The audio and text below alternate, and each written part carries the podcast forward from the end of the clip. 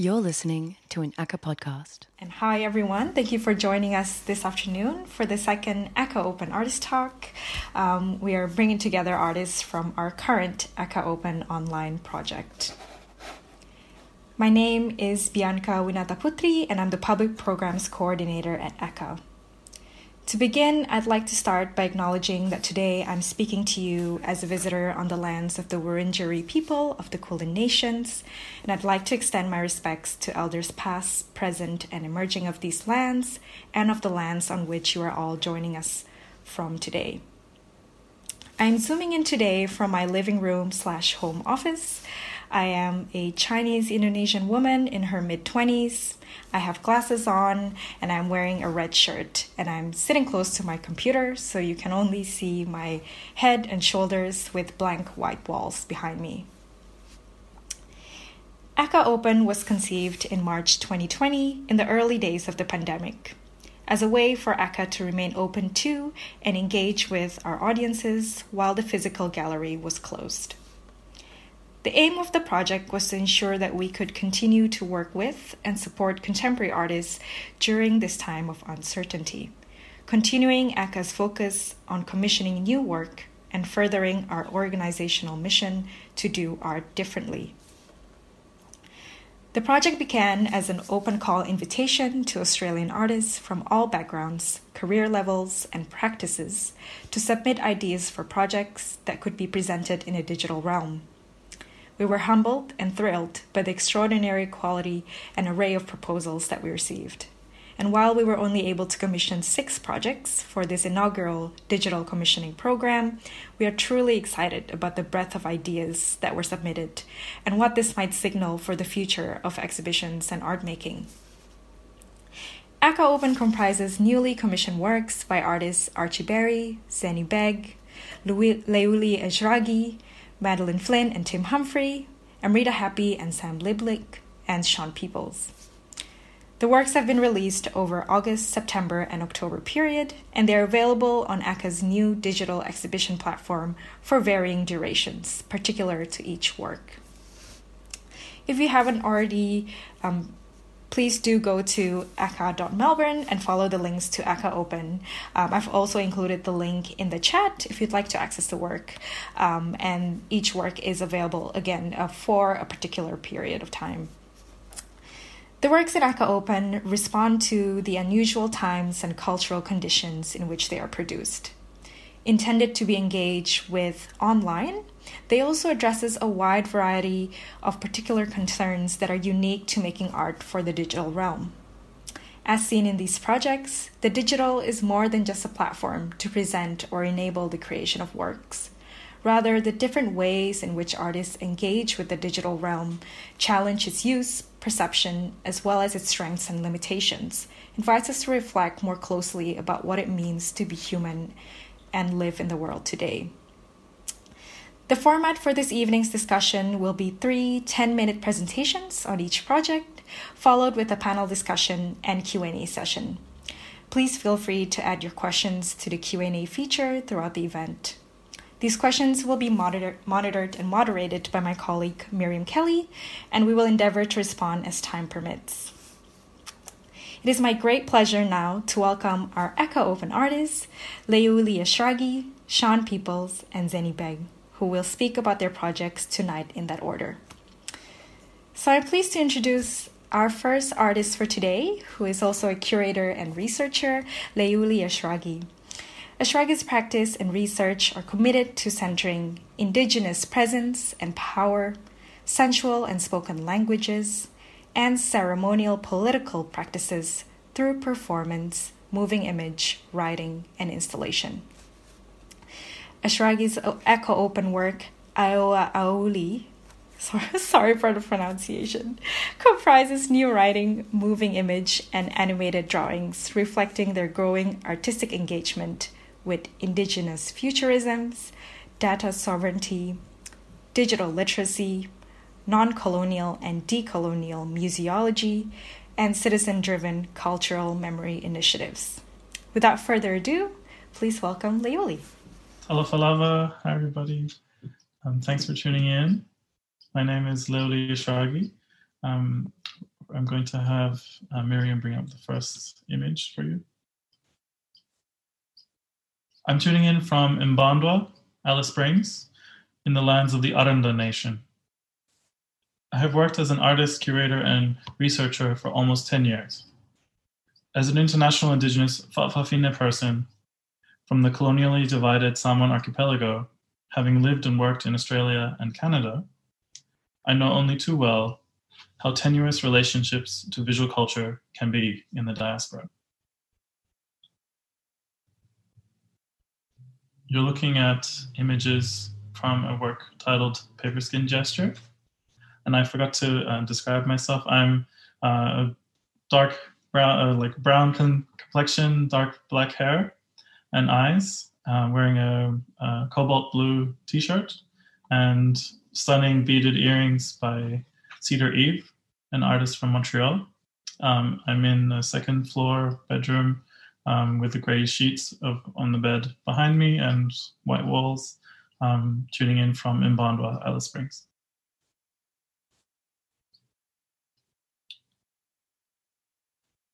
I say diaspora not only as I have lived most of my life on other shores besides those of my ancestral homelands, but also as a product of the European colonial project.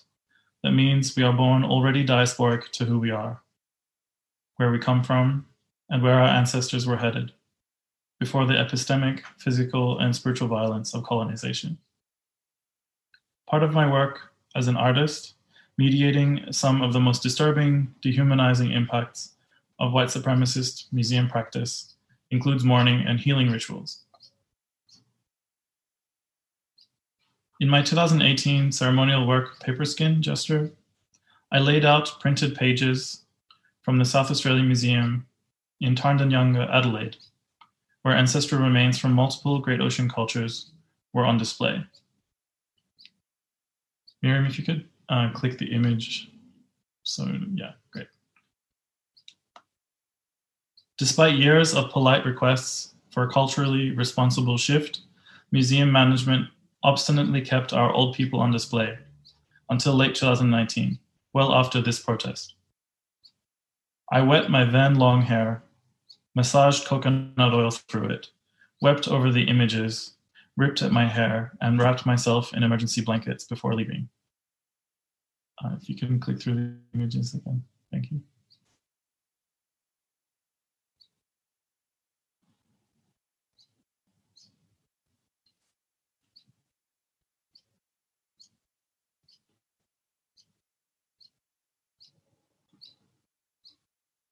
Um, and now go to the second tab. Thank you.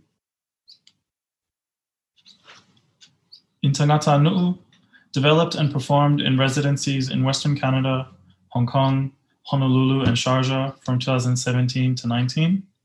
and navigated all the languages and territories of my relations that I visited in mid 2017 through a multilingual performance honoring the binds of colonialism and pre colonial kinship that connect us. I wanted to bring the living histories of the coconut tree ancestor tuna to bear on consumption of superfoods in the West, such as coconut water, macadamia nuts, cacao, that are staple foods in indigenous estates that span the Great Ocean.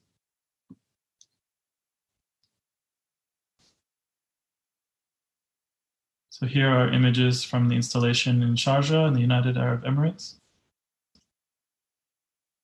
and some of the residue from the performance as well.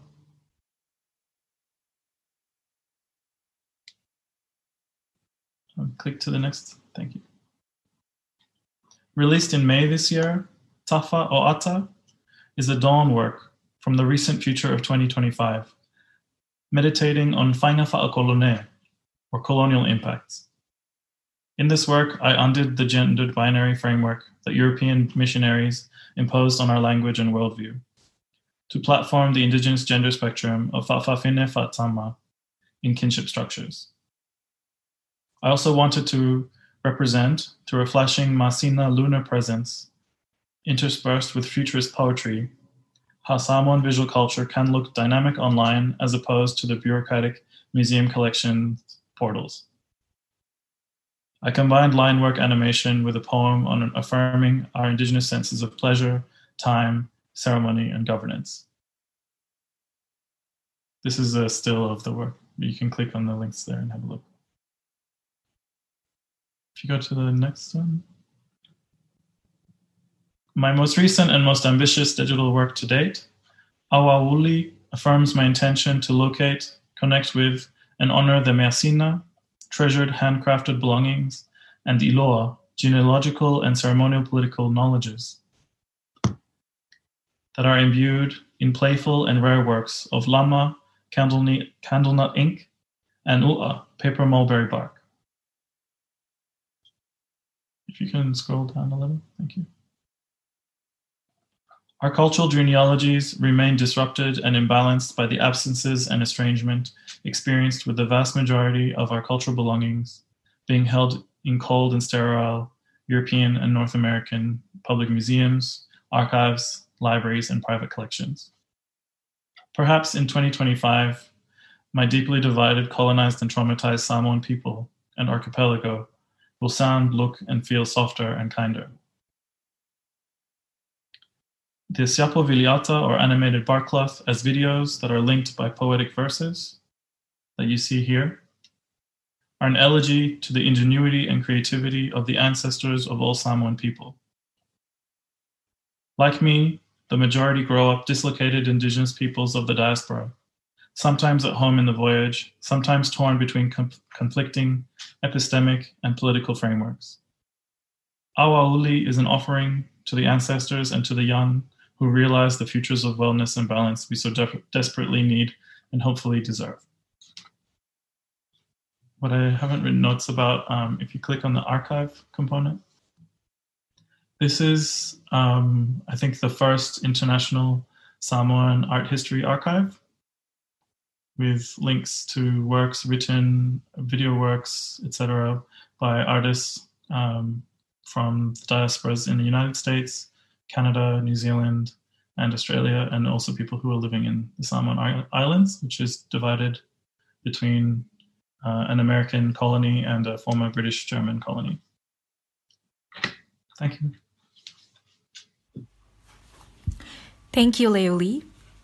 Next, I'm pleased to welcome Sean Peoples, a multidisciplinary artist with an interest in imitation, appropriation, and collage. Informed by extensive research, his work seeks to integrate and parallel disparate ideas and concerns, often employing networks and models as a visual device. His ACCA Open work titled Off World is a compilation of fragmented and sometimes jarring animated films employing visual tropes from film, television, and the internet.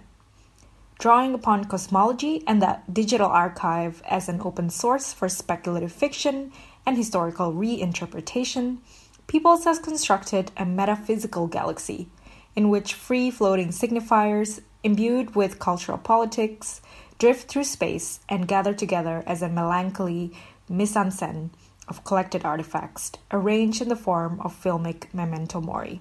Over to you, Sean. Thank you, Bianca. Um, I'll just start sharing my screen now. And hopefully that's all working. So, um, yes, my name's Sean Peoples. Um, I'm a tall man, um, sitting down though, of course, uh, slim build. Uh, I've got wild brown hair, Errol Flynn type mustache, um, I'm wearing an orange shirt and I'm um, cur- currently delivering this from my spare bedroom. Um, there's um, the clothes cupboards behind me. Um, I'm an artist. I have a solo practice. Um, I also have a collaborative practice, and my collaborative practice goes by the name of the Telepathy Project, uh, which is a project I've been undertaking for a little over a decade with my artist work partner Veronica Kent, who's um, now relocated and is working from Bruny Island down in Tassie. Um, and uh, the telepathy project has been about kind of exploring alternate ways of communicating and being in the world. And uh, we've principally done this thing through things like telepathy and dreams. Um, my focus today, though, is um, about my solo practice and um, more specifically my work that I've made for ACCA Open, which is an online film called Offworld, uh, which you can visit at offworld.tv or through the ACCA Open website. Um, be- before I talk directly about the work, though, I thought I would give you a little bit of a backstory about how the work came about. So, at the end of uh, last year, 2019, I had an exhibition at Station Gallery in Melbourne called Cubism, Surrealism, Tourism. And one of my inspirations for that uh, exhibition was coming across a story about the ancient Greeks believing in a uh, cosmological symmetry to the universe uh, with a spherical stationary Earth at the center, um, from which the sun and the moon and the planets all rotated around. And the logic followed that this symmetry would extend to the presence of two or more landmasses on Earth, which would balance out what was, from the Greeks' perspective, uh, the known habitable world. And so it was thought that without a southern landmass, or what we now call Australia, that the Earth would topple over. So, uh, more recently, with further research, I've discovered that maybe this story might not actually be true. Um, and there's some debate about whether the ancient Greeks really believed in this theory. Um, regardless, uh, I like this theory, this world theory, because it, it, it kind of represents a desire, I think, to live in a balanced world or to assume that we should be living in a balanced world. Um, and I like that strange kind of um, circular logic that assumes that there must be a southern landmass Otherwise, there wouldn't be a northern one, and vice versa. Um, I also like this vision conjured up by the flip side of this theory, which is the dark Earth, um, or an Earth from an alternate timeline, one where Australia doesn't exist and is therefore, um, you know, an Earth sort of unbalanced or off kilter. So the launch pad, which is what you can see um, on the screen now, um, is from the ACCA Open website, which has this vision of the Earth without Australia, um, represented here as a sort of digital 3D model slowly spinning around in space. Uh, I also like how this vision of the Earth has other symbolic potential, particularly as a symbol for sea level rise, where we could imagine Australia totally submerged underwater. Um, it's also functions as a as a placeholder for imagining an unknown world and the desire to discover and potentially conquer it. Um, it also um, references recent cons- internet uh, conspiracy theories, um, which doubt the existence of Australia altogether. Um, and I also like the fact that I haven't been able to really kind of confirm whether this story about the ancient Greeks um, was actually you know um, true or not. Um, I think it also says something about the, the problem of misinformation and researching things online. Um, so this 2019 exhibition um, used all of these different kinds of ideas as a metaphor and a, a launching point point to explore um, like an increased sense of imbalance and unease. I think many of us are feeling about the modern world and the times in which we're living. And so some of the ways I explored this in the show was to paint a picture of an alternate reality or a timeline in which, or an alternate timeline to the one that we're living in, but to also pose the question that we might in fact be living in that alternate timeline and that the real timeline is actually being lived by our alternate selves. Um, so um, the exhibition featured a collection of mostly like sculptural and photographic works uh, with the focus being 36 handmade wooden nameplates, which is what you can see here. Um, similar to those that you find in kids' bedrooms or on kids' doors, uh, which I designed on the computer and then cut out on a CNC machine. Um, there's a one nameplate for each Australian Prime Minister since Federation, placed in this large chronological grid. And you know, um, for some prime ministers, they were prime minister more than once, so that there's there's more than one name tag to go along with that. Um, the work was called Lord of the Flies Time Machine. It's a kind of proposition or thought experiment for the viewer to imagine every prime minister as a child living together on a sort of um, Gilligan's Island um, before any of their political persuasions had cemented themselves. So most of the imagery that featured in the work were, um, um you know, trains and horses and butterflies. You know, the kinds of things that children are often often interested in. Um, this is a close up of um, the work for um, Andrew Fisher, uh, which was a wooden carving featuring his name and also a unicorn. Um, so this grid of Prime Minister works was flanked by a collection of small sculptural works and a bunch of photo manipulated prints that I created in Photoshop.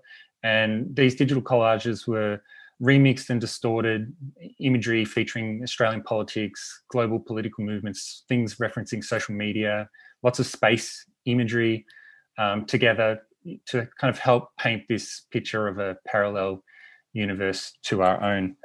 Um, I also just wanted to share this one very quickly. This is this was one of the photographic um, prints. Um, the inspiration for this one was imagining an, an, Australian biotech company which has turned famous photographer Bill Henson into a young man and his photographic subjects into old ladies.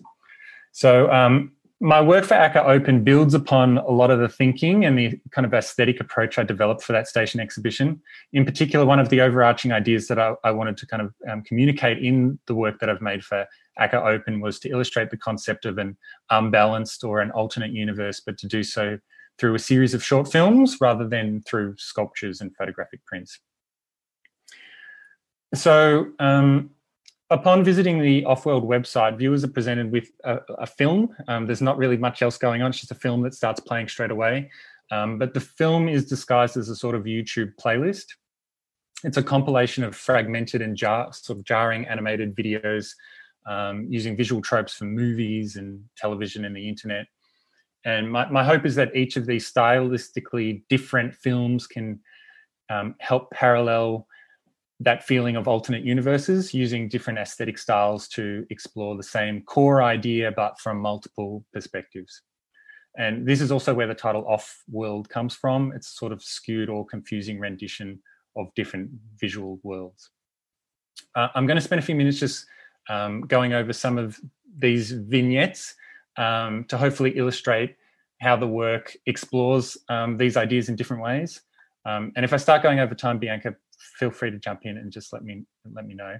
So the image that I've got here is a digital 3D rendered space scene. Most of the works that I've made were made using um, sort of 3D modeling um, and um, maybe some um, Photoshop and that sort of thing. Um, so this is a 3D rendered space scene of a view from a satellite looking down on this alternate Earth. So this is a, a model of the Earth minus Australia and the space junk floating by, which is accompanied by this sort of slow, spacey, dream-like song. And the slide featured here is of um, uh, a newspaper, which is the edition of the, the Herald Sun, which was published shortly after the Serena Williams cartoon controversy from from around a year ago.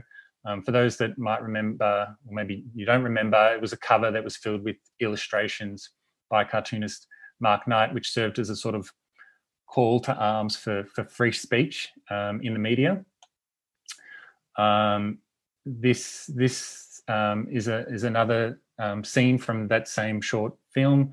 Um, this one features the "I Stopped These" trophy, asylum seeker trophy given to Scott Morrison during his time as Immigration Museum. It was given as a sort of gift. and, and this one is a is a coin um, a coin that was given to members of um, Melbourne's Acclimatisation Society. It's a society that doesn't exist anymore, but um, in the early days of Melbourne's founding, it was responsible for the introduction of many foreign animals and plants to Australia in the hope of making it um, sort of more suitable for the settlers to live in and, and more comfortable. So each of these is just kind of either backdrop by that by that vision of the earth or a backdrop by space, and these these items are just slowly kind of floating through space. Um, this obviously is kind of a different approach again. This is a sort of was inspired by those kind of folksy hipster music video clip with a um, 60s science fiction flavor to it. Um, they're kind of focused on the ultimate futility of life's conquests and successes, but with a very kind of Australian focus. Um, and so all the work from um, from this particular clip was designed to look like a stop motion animation, sort of in the vein of Monty Python. And here you can see um, a kangaroo and an emu from the from the coat of arms, Australian coat of arms, um, and um, this kind of opens up the video, and that they they're sort of jumping backwards to the beat of the music um, in the outback. Uh, this is a near naked man holding a um, newborn baby at the steps of Parliament House in Canberra. Uh, this one is Kevin Rudd as a, as a vampire in reference to the pink bat controversy. Uh, this one references YouTube compilations um, that often go with this title oddly satisfying, which feature sort of moving geometric forms, moving in these impossibly precise ways to one another. And here I've made my own version of these animations, but backdrop them with um, political spectrum maps, which are used online to help chart a person's political persuasions. And I, I noticed that the, the color schemes used in these political maps are near identical to the soft pastel colors often used in these oddly satisfying videos on YouTube. Um, and so uh, I guess what I was trying to do here was kind of um, sort of explore the overlap, um, this kind of satisfaction that we have to sort of catalog and categorize things. Um, here's, here's another slide. So it's just um, e- each of these works feature a red ball because there's a, a, red dot that's used to position your place on these political spectrum maps. But here it's sort of animated and they're moving. Um, yeah. Um, this one, I suppose, is a sort of critique on ownership and capitalism. Um, it uses the aesthetics of a Target commercial with very upbeat music and very bright colors. Um, but here it um, reimagines John Batman, best known for his his role in founding Melbourne as a as a shop mannequin, a naked shop mannequin. And the video focuses on the items listed in Batman's treaty which read as a sort of shopping list where it's like, you know, 40 blankets, 20 axes, 30 knives, 100 scissors, um, all of these things that were um, placed in Batman's treaty for um, what is now Melbourne. Um, and the, the image that you can see here is a collection of the objects and images which reference Bat- Batman. There's an old map of um, Melbourne that was drawn up for the treaty. it includes Polaroid photos. I'm using images collected from the Melbourne hashtag on Instagram. So I downloaded those and then kind of worked them uh, into um, Polaroids. And uh, Batman also famously declared in his diary that um, this will be a place for a village. And it just seems like one of those um, naff sayings that you often see in um, Target or say, you know, wherever else it might be. Um, uh, th- this one references those crazy walls that you often see in crime shows um, where the detective becomes completely obsessed with a case. But here, the case being examined is Australian culture. Uh, here's a photo of Paul, Pauline Hanson uh, when she was on Dancing with the Stars, pinned to a message board. Uh, and this is this is another one. Um, it features, uh, I think, a photograph from um, Hey Hey It's Saturday, a photo with Bert Newton, accompanied with a post-it note that says "Who is this man?" and there's a sort of dark vignette around the outside to make it seem kind of, kind of mysterious and sinister. Um, and I, I, I, am very mindful of the time. I think I've probably ran out of time, but I just want to say three very quick things um, about the experience of watching the video when you when you go to the website. Um, when visiting it, it's um, obvious you don't have control over the navigation of the film, and you can't determine its its duration um, so the experience of watching it is kind of more akin to watching a film at a cinema or an art gallery. Um, so it really takes away a lot of those controls that I think people are used to when they're watching videos on the internet. Um, the, the, film also has no beginning or end. Rather, it's it's programmed to play on an autonomous and endless loop, which is backdated with a start time of the first of January January 1901 Federation. So, so whenever you watch the work, it calculates where you should be in the video as if it had looped continuously since 1901. Um, and then I also think it's not clear what kind of space you're in because each each video has a load screen between them. Um, I'm not sure how convincing this is, but the, the, the, facade of this load screen, because it's actually part of the video itself, um, is eventually revealed in one of the works where an old Australian flag falls from above and it, it covers one of the, the loading wheels there's more I could say, but um, my, my, hope is really that the subjectivity of the viewer can really be acknowledged in, in this work um, and that it sort of really functions as a sort of a, a giant audio visual collage, um, hopefully mirroring how our culture and media seem to be increasingly fragmented and, yeah, collaged. So that, that's all from me. Thank you. Thanks, Sean. Thank you. That was great, and we'll have more time to discuss um, each of the works towards the end. Um, but last but not least, I'm pleased to introduce uh, Zenny Beg. Is an artist and filmmaker who is interested in hidden and contested histories. She works with film, drawing, and installation to explore ways in which we can live and be in the world differently. Zanny's ACCA Open Commission Magic Mountains comprises five new interactive video works. Magic Mountains draws on family and literary history as a basis from which to explore themes of isolation and sickness. And quoting her, the urgencies and anxieties over our current world immunity, contagion, solidarity, individualism, and liberty, authoritarianism. Thanks, Zanny. Over to you. Okay, am I here and everyone can see that? Great. Um, so hi, thank you, um, Bianca, and thanks to ACCA for having me as part of this project. It's been it's been really great. Um, just a description first. Uh, I'm sitting in a kind of crowded studio, which is also the spare room in my house. Um, there's a bunch of kind of messy stuff behind me, which would be a little hard to describe. I've got long red hair pale skin and freckles, and I'm wearing a jacket which is actually from a previous art project called the Beehive. Um, so it's got kind of bees and like green stuff on it.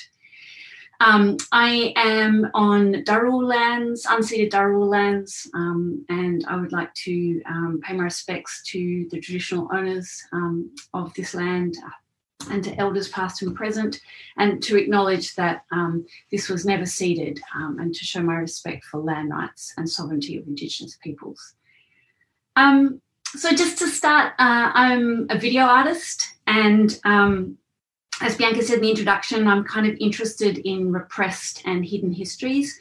Just to give a little bit of a snapshot of some other projects I worked on before I talk about this one, um, I, I, was uh, involved uh, did a, a, large commission for um, ACMI a few years ago called The Beehive, which was um, looking at the unsolved murder of Juanita Nielsen, who was um, a campaigner for low cost housing in King's Cross in Sydney.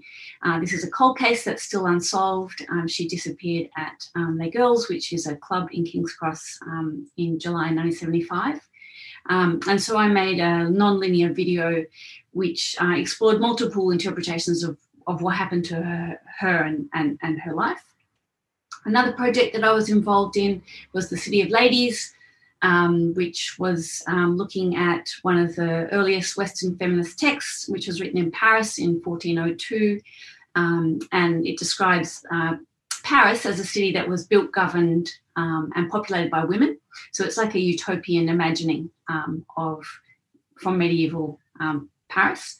Uh, and so I worked with a collaborator on that, Elise McLeod, and we morphed that into contemporary Paris, um, but to look at, um, I guess, the sort of feminisms um, and the situation for women. Uh, so, you know, uh, there's many projects I could talk about, but there's just two examples. This one, Magic Mountains, was, um, I guess, a, a, new step for me um, in in a few ways. But one of them is that this is about my own family. Um, so, uh, I guess in a lot of my other projects, I've looked at um, historical moments or um, worked with other communities or um, stories that are you know that I'm fascinated with but are kind of separate to my own.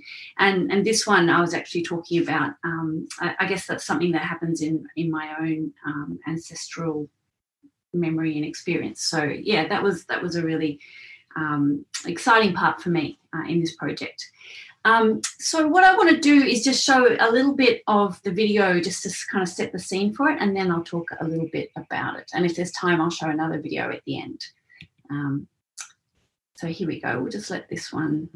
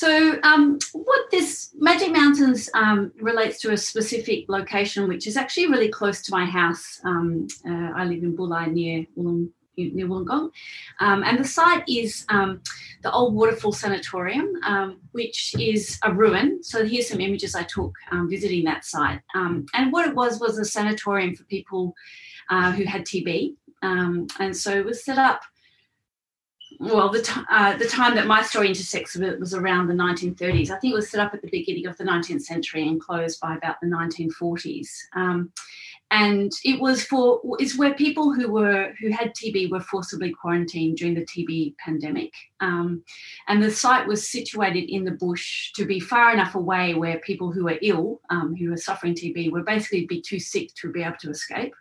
Sometimes people would try and escape um, and get you know, walk out through the bush to the train station, but it was pretty much too far, and very few of them made it. Um, and the, the, bush cemetery was um, close to the sanatorium, but further into the bush, um, so yet further, more isolated. And it was put there so it was out of sight at the sanatorium, so people who, who were suffering TB wouldn't be confronted by the deaths of those who hadn't made it. Um, and it's a grave where about 2,000 people are buried, mostly um, in unmarked graves. Um, and those 2,000 people were only 40% of the people who actually died at the sanatorium, but they, they represented mostly the poorer people um, whose families were not able to reclaim their bodies for burial elsewhere. What you can see in these images is some headstones. So, about 50 headstones um, were, again, wealthier people who could afford a headstone um, and their, their loved ones were given a, a proper burial. But the majority um, of the 2,000 people buried there were just given, were just marked with a wooden peg um, or some, some loose rocks around their grave. Sometimes these people were migrants who were taken straight off boats who had found to have TB um, and were forcibly quarantined, died, and buried there, often without their families ever being informed about what happened to them. Um, you know, often it was people who were marginalised or poor, migrants, Indigenous community, homeless, um, the underclass, and so forth, who, who ended up here and, and who ended up being buried in this grave.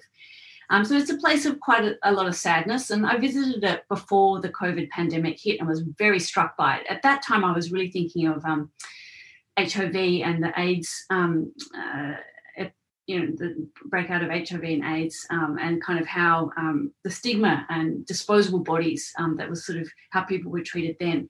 But obviously, with the with uh, COVID pandemic, I was reminded again of this place and, and with a new context and, and, and a new meaning. Um, so just to explain my connection to this is a picture of um, my great grandfather in law. Um, so this is Frank Murray. Um, and his father um, was, when he was eight years old, was taken to the Waterfall Sanatorium and died there. Um, and so Frank, who's 96 and quite an amazing guy, he he doesn't know where his father is buried, and he's ne- he wasn't allowed to go to the funeral. So for him, there's a sense of like a, a real gap in his family tree of of just losing this part of of his family.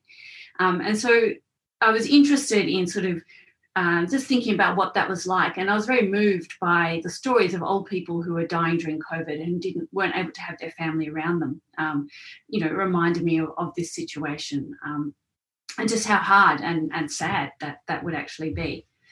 And I was also thinking about this is a picture of my daughter, um, and for uh, she's nine years old, um, and so she was eight when we made the film, which is the same age that Frank was when he lost his father to TB, of what it's like for a, a kid to grow up um, in, when the world just is, as Sean said in his presentation, really off kilter, um, and there's you know there's a lot of fear and anxiety. Um, and so to kind of tie these threads together, um, my daughter Saoirse and I and other members of the family went to this piece of bush um, to try and find the grave. Um, it wasn't a successful search, um, and we didn't really expect it to be. Um, but we went looking for the grave um, in a way, it was sort of um, it was the journey that was part of the process and what that was important. Uh, and the finding the grave, we, we didn't expect to do that because you know it was only marked with a wooden peg, and um, there was a bushfire that had gone through that area, so most of those markers have have been destroyed. But the search itself was kind of closing that loop um, and to try and connect the experiences of an earlier generation who who'd survived TB. And you know, I was thinking of you know, I have many friends who were active in the HIV and AIDS um, pandemic as well, um, you know, and now COVID. So just, I guess, sort of draw, picking up the threads through the ages of how how we have weathered and survived um, these pandemics and what how they have transformed and impacted on our lives as we go through them. Um, so in making this work, um, we had to really imagine Bernard, um, who is Frank's father, who died of TB because uh, Frank was only eight when he died, and also he, you know, he wasn't able to go to his funeral. He doesn't know where he's buried. So there's a there's a real gap in his knowledge about that piece of family history. So we don't, you know, when he was describing him, all he could say was that he was tall and that he was a smoker, and that's pretty much all that he really knew about his father. Um, and so when I was trying to think of how I would cast him and you know how I would actually put someone in the film because I wanted to sort of have the, the dead walking in the film or being part of the film. I started to think about ancestral knowledge um, and how it can be broken and how it can be um, repaired, I guess, sometimes through art. Um, and, you know, and I was interested in the fact that um, Bernard was the child of Irish migrants, and there's a lot of, of the Irish diaspora on, you know, both sides of my family, both in my partners and in my family. So I started looking at um, uh, rituals in Irish culture around, around death. One of them, which is coming up this weekend, is Halloween. Um, I guess the you know it's believed that um, Samhain, which is the pagan um, Irish festival of the dead, is kind of an early form of, of Halloween where people would dress up in costumes and they would go and it was really a form of wealth distribution where they'd kind of intimidate wealthier people to give sort of food, which is now the kind of trick or treating that has kind of emerged from American culture now. I looked at that and also some other rituals around um, the death, like, for example, the keening, which is a, a ritualized form of singing, which is, um, you know, used in, in Irish culture to um, basically create a porous kind of um, a porous relationship between the living and the dead. So the, the keener was usually a woman.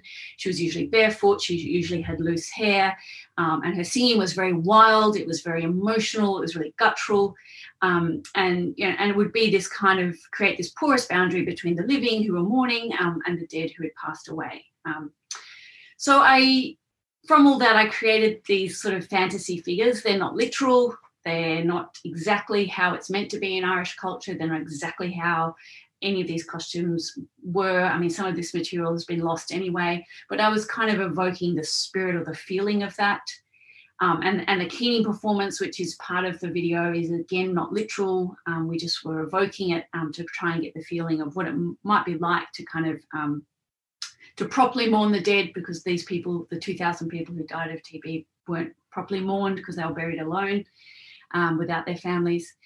Um, and to yeah, and to sort of cross that bridge between those who had passed and those who who remain.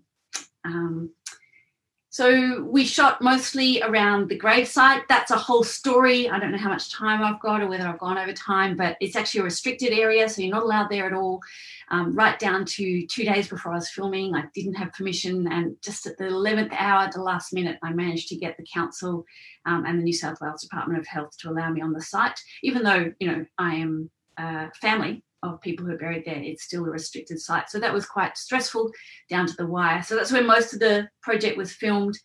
Then we also filmed here at this tunnel, which is a, an abandoned railway tunnel in Helensburgh, so just down the road. I chose this because the last place that Frank could remember his father was on the train station when he said goodbye and he was taken to the sanatorium. And I felt that this abandoned train station was a good place to sort of represent some sort of portal to the other world. So you go into the dark tunnel and it's like you're sort of entering the underworld. And it's like a sort of death, a moment of transition from the living to the dead as the figures kind of walk along the track and into the tunnel. One of the themes that um, I was interested in this work is um, there's the Arundhati Roy quote that a lot of people have been um, quoting in reference to COVID, where she talks about it as a portal.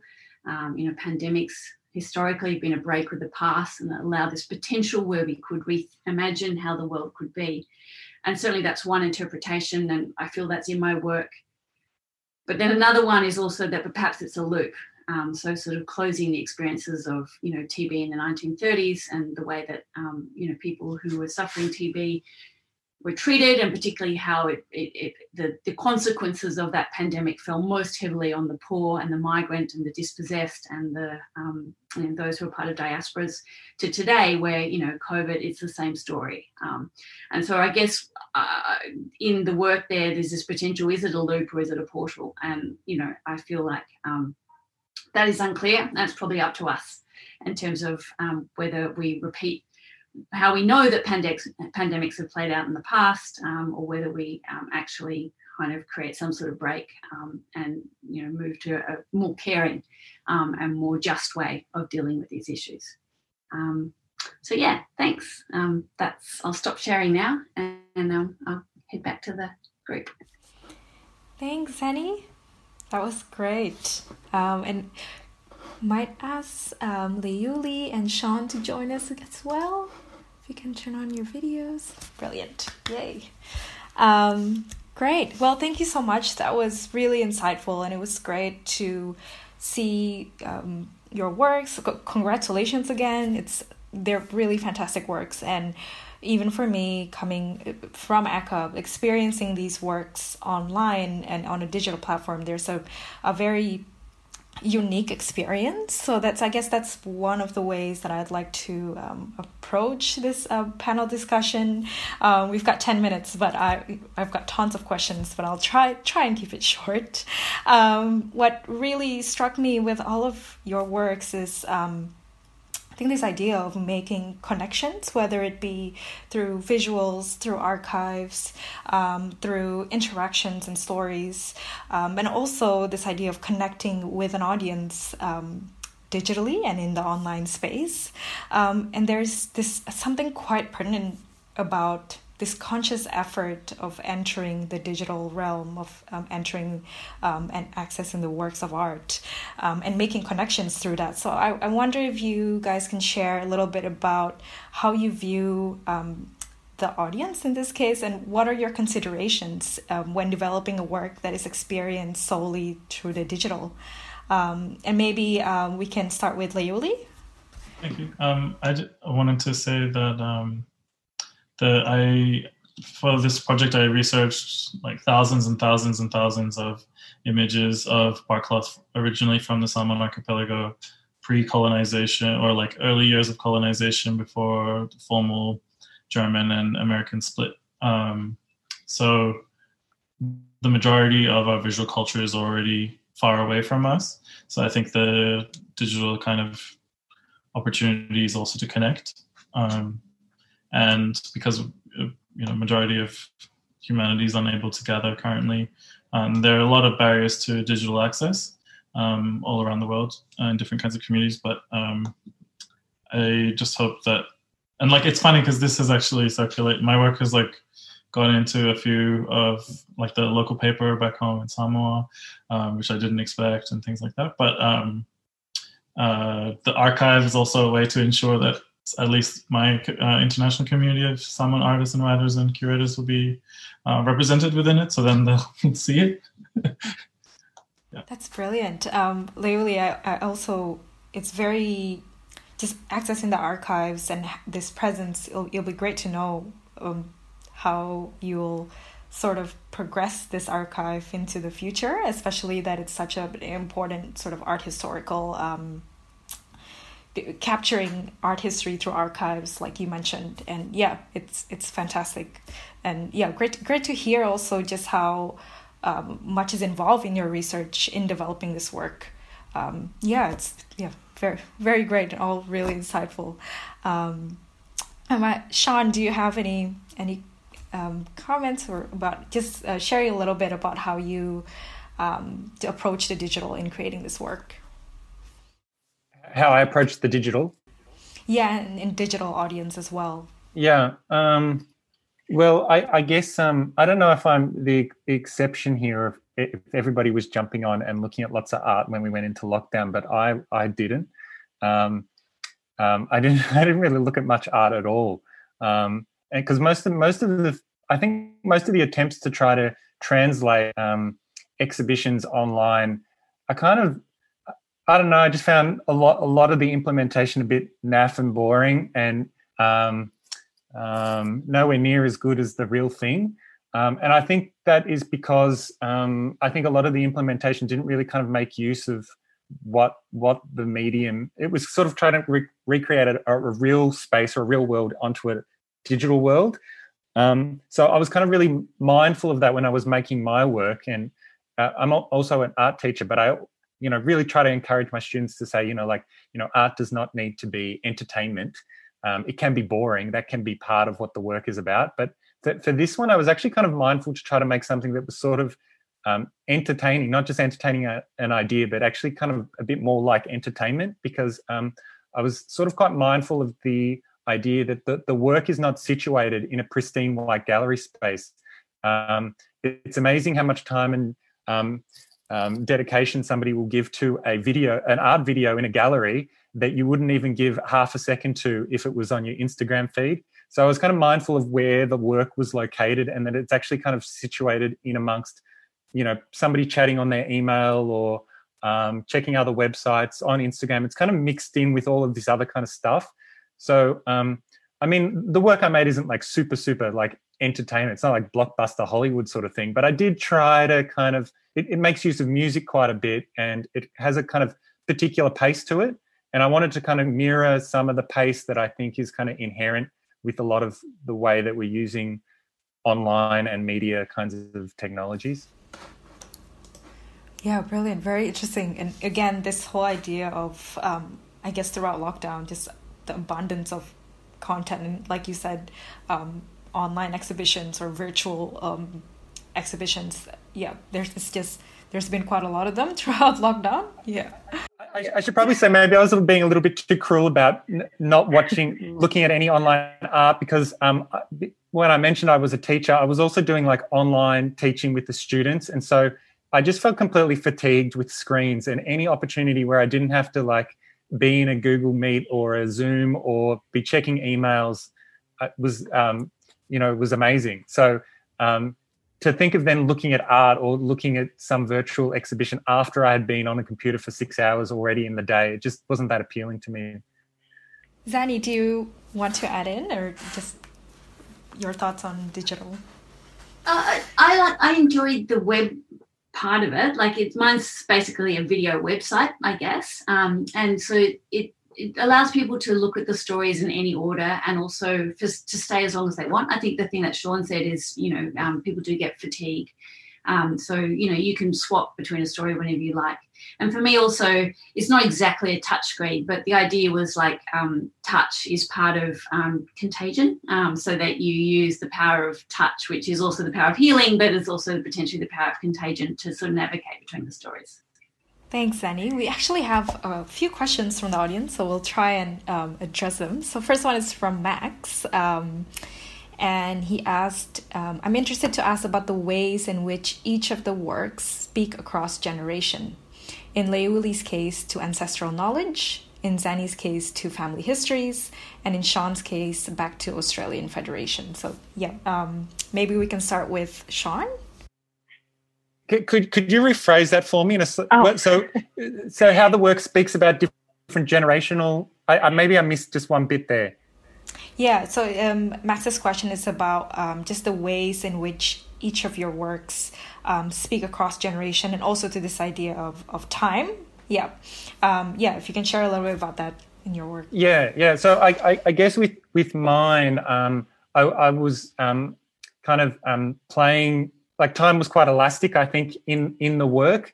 Um, and uh, I, I think I mentioned at the end when I was um, speaking before um, during my presentation, like at, the very end, that the work really kind of um, um, restricts that kind of on-demand quality of online media that we've come to so um, that we've come to expect.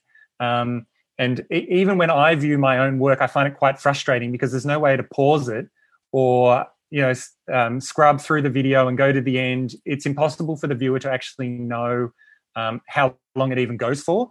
Um, so I, I, wanted to play with that sense of time um, but um, you know it, it, it's also playing on an independent loop to the viewer again. So it's kind of subverting that on-demand quality again except it's starting from that starting point of 1st of jan 1901 so um, I, I, like that idea as the starting point because the, the, the work does reference um, a kind of um, Australian perspective. Uh, well, different kinds of Australian perspectives, um, and kind of like infusing them in, into the work, um, like particularly with Australian politics or um, um, references to the land and that and that sort of thing. so, and I guess then also the starting point kind of harks back to that ancient Greek theory of of the world being balanced. So there's all these kinds of different time scales, I think, embedded in the work one way or another. Yeah. Thanks, Sean. Um, I, I, re- I, really like that um, when you mentioned about time being elastic um, and not knowing that so it's sort of going in a loop. And uh, I thought, Zanny, you might jump in in terms of how you framed um, the series of videos um, that uh, made up your work and how you work with with again that sense of time but also how your sort of family histories and speaking across different generations and talking to your um, uh, father-in-law have helped helped sort of um, contribute to this process of creating the work yeah, so one of my, um, I've got different ways you can interact with the videos, but one of them is a loop, um, and the other one sort of end and go back. And again, the viewer can't control them, a little bit like what Sean was saying. Um, you just have to sort of drop into this world, and you don't know how long they play for, and you sort of, but you can shift away whenever you want, just using the the um, the navigation tools at the, at the edge of the video. Um, I guess the question was about ancestral knowledge, um, and for me, that's a bit broken. Um, I think the Irish diaspora um, has tended to, um, you know, access its white privilege and um, forget its roots, um, and so sort of become part of the. Even though you know, having historically been a subject of colonialism, having to be sort of become part of the colonizers, um, and so I was trying to just go drill back and just sort of look into that history and find, you know, what was, um, you know, potentially still yeah, interesting there that I could sort of work with. Um, and for me, it was this thing about how to relate to the dead. Um, and I think the COVID crisis really has made all of us think about our own mortality, um, you know, both as a human society um, and also individually. So I was just thinking about, yeah, how we approach death. Um, and you know the rituals associated with it, which um, you know have been really sort of yeah, I guess sanitized, you know, and I was looking at this dirtier kind of way um, that's back in the ancestral roots. Thanks so much, Zanny. Uh, Leuli, I'm really happy for you to um, share your question to Zanny um, directly. I was asking, uh, do you think that the vignette works assist in healing your ancestors' experiences by creating new representations for, that are kind of a salve for those absences? Yeah, I mean, um, we really wanted to find his grave, and I think you know that would have been a really healing moment for Frank. I mean, Frank's too old to actually go there in the bush, um, but we kind of knew that wasn't going to happen. So, for me, this was just getting as close as we could, like using art as a way to kind of just symbolically um, create that meeting point with the ancestors, because we couldn't actually do it in, you know, physically with a grave. Yeah. Beautiful.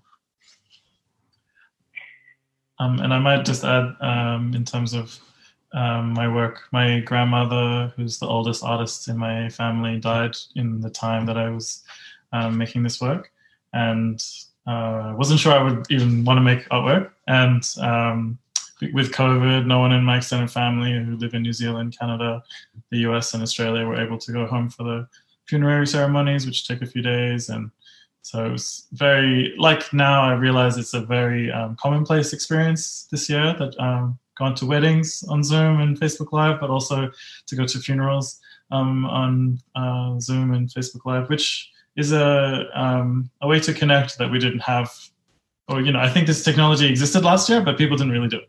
Um, and by necessity, we are doing it. And so I think, in a way, um, wanting to connect. She was a master weaver um, and experimented in customary weaving and um, dyeing and things um, with natural materials in Samoa. So I think in a way I'm wanting to like kind of speak to her legacy and connect to that practice. Um, there are barcloth makers in the islands, but I really wanted people to think of video and photography as another surface of barcloth painting um, and kind of bring the language that we've lived with for thousands of years into the future with us, into like a digital space.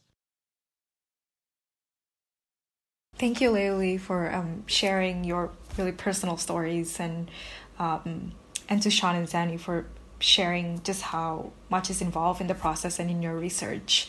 Um, just before we wrap up, I'd like to address just one last question from the audience that sort of leads into my final question, um, and it's. Um, the qu- question is from Van, and she says she's interested to hear um, how your individual practices have changed or been impacted um, this year.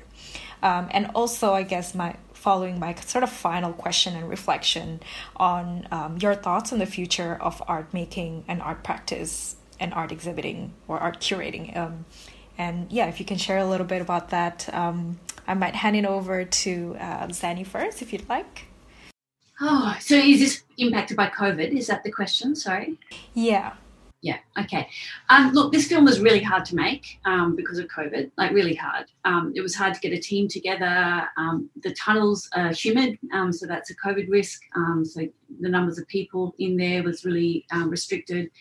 The Aboriginal elder who did the smoking ceremony, you know, COVID risk, health, complicated health issues, you know, old person. Frank was 96, so we all had like so. There's just so many factors. I had so many COVID tests, and um, but you know, it was really also amazing to get through all that and to to do it. Um, you know, as I said in the work, look, I teach at universities. I think some really sad things are happening um, for art in universities right now, where COVID's a little bit of an excuse for a neoliberal restructuring, um, where you know a lot of jobs are being lost and a lot of you know art education, quality of art education has been compromised. So you know, I think there's a lot of stuff going on, and you know, portal or loop, I don't know.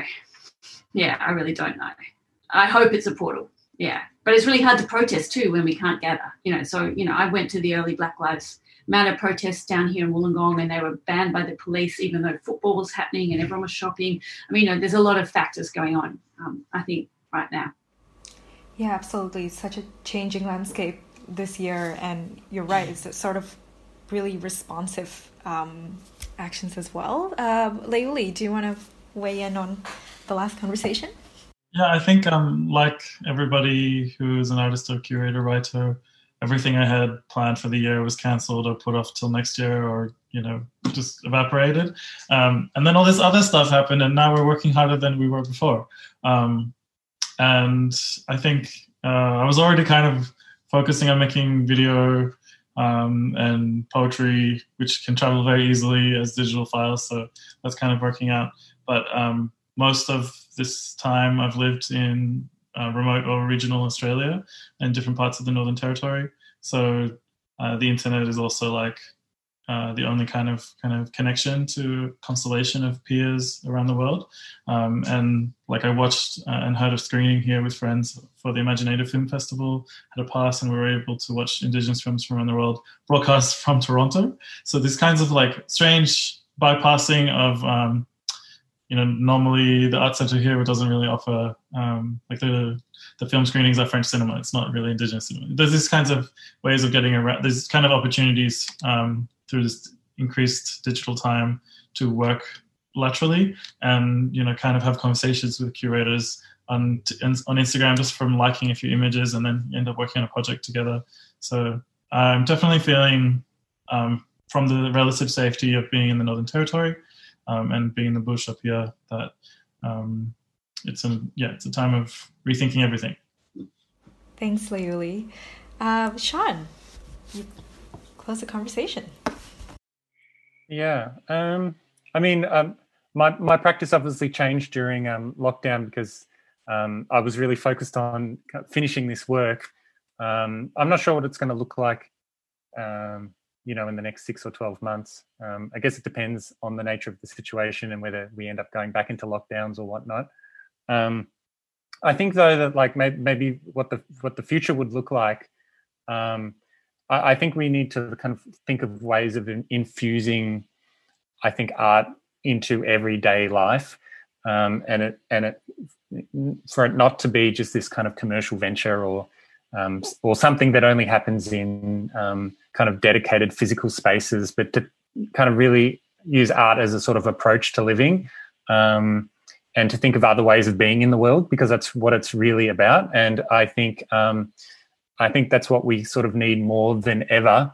Um, you know, we've got COVID and um, rent is expensive for galleries and there's environmental destruction. I mean, there's lots of things kind of going on in the world, but I think too often, particularly from um, in politics, it's it's sort of like business, business as usual. It's always this impulse. We need to go return to things as they as they have been, um, when really we should be doing something. I think a bit different. We should be trying anyway.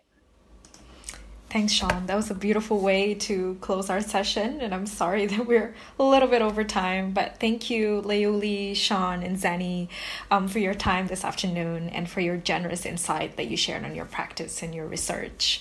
Um, I want to also thank our interpreters, Tyson and Rebecca, um, and to my colleague Miriam Kelly for assisting with the delivery of today's event. And finally, thank you to everyone for joining us today and for listening in.